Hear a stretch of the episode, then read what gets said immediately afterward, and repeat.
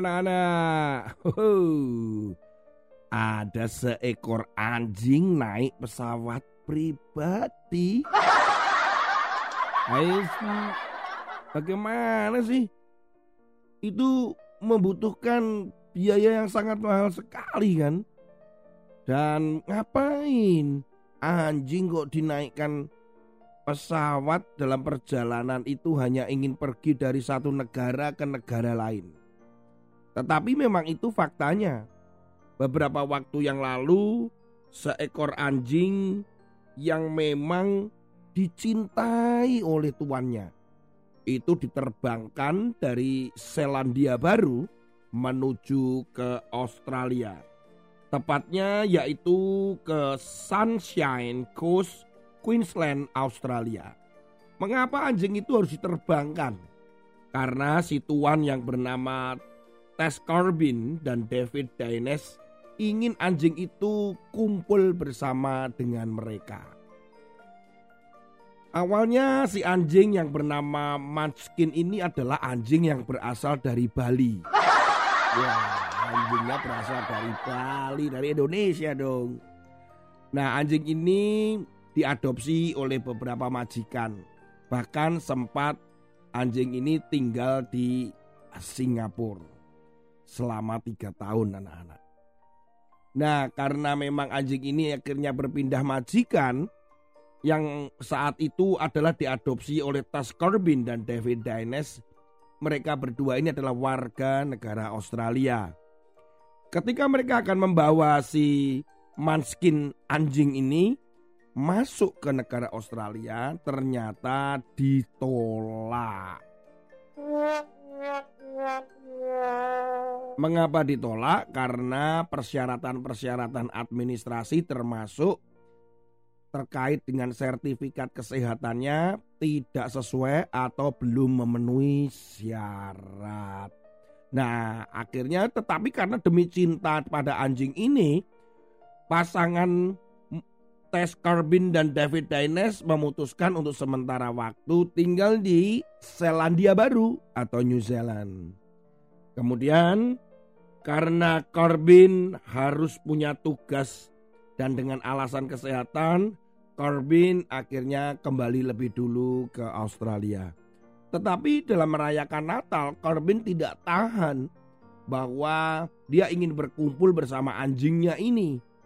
Akhirnya dengan berbagai cara dan berbagai jalan, Corbin tetap berusaha untuk menerbangkan, mengembalikan, membawa si Munchkin, si anjing itu ke Australia kumpul bersama dengan dia. Tidak tanggung-tanggung anak-anak. Akhirnya Corbin sendiri bersama David Dance akhirnya mengumpulkan uang. Mereka berdua akhirnya mencari uang dan mereka mengumpulkan uang sebanyak 32 ribu US dollar anak-anak. Hanya untuk memulangkan si Manskin ini kembali ke Australia. 32 ribu dolar itu sekitar berapa ya Kak Tony? Wah itu sekitar 400 jutaan loh anak-anak.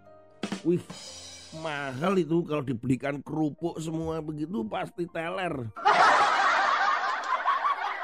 Pokoknya bagaimanapun caranya akhirnya si anjing ini bisa terbang menggunakan pesawat atau jet pribadi anak-anak. Bayangkan jet pribadi yang khusus. Ya mungkin cuman anjing dengan pengasuhnya atau anjing dengan si um, ya dengan pilotnya dong. ya, tapi karena demi cintanya akhirnya jalan apa pun ditempuh. Anjing bisa berkumpul bersama dengan tuannya di Australia. Firman Tuhan hari ini diambil di dalam Amsal pasal 16 ayat yang ketujuh. Jikalau Tuhan berkenan kepada jalan seseorang, maka musuh orang itu pun didamaikannya dengan dia. Kalau Tuhan itu berkenan, nah berkenan itu apa? Berkenan itu Tuhan itu memperbolehkan, Tuhan itu senang, Tuhan itu mengizinkan, Tuhan itu mau.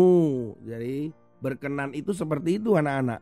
Kalau kita merencanakan sesuatu dan kita tanya kepada Tuhan atau ketika kita berdoa atau kita sedang melakukan sesuatu, Tuhan akan membuka cara dan menyertai kita serta dikatakan di dalam ayat ini dikatakan bahwa sampai-sampai seandainya diperlukan ya musuh pun didamaikan artinya sesuatu yang nggak mungkin itu tetap menjadi mungkin mana mungkin saya harus bertemu dengan teman saya yang pernah saya pukul. Waduh kok dipukul sih.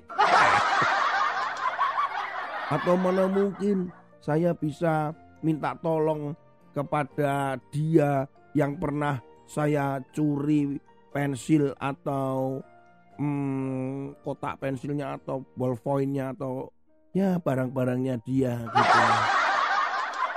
Mana mungkin saya bisa minta tolong kepada dia karena dia itu menjadi musuh teman-teman juga. Wah, nah hal ini anak-anak bagi Tuhan tidak ada yang tidak mungkin karena Tuhan tahu bahwa ada sesuatu yang Tuhan senang.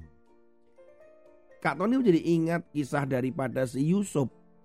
Yusuf itu dia yang hatinya tulus, dia hatinya baik, dia cinta Tuhan. Eh, Yusuf itu bisa bekerja di Fir'aun yaitu di Mesir.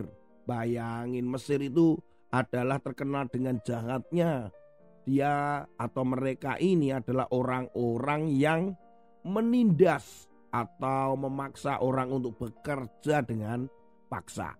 Nih, kok Yusuf ada di situ?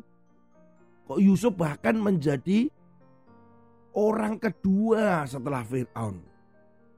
Mengapa demikian? Karena Tuhan membuat kalau itu memang berkenan dan Tuhan senang, musuh pun didamaikan untuk sesuatu maksud yang lebih baik. Kalian ingat apa yang terjadi ketika Yusuf mengumpulkan semua saudara-saudaranya termasuk ayahnya.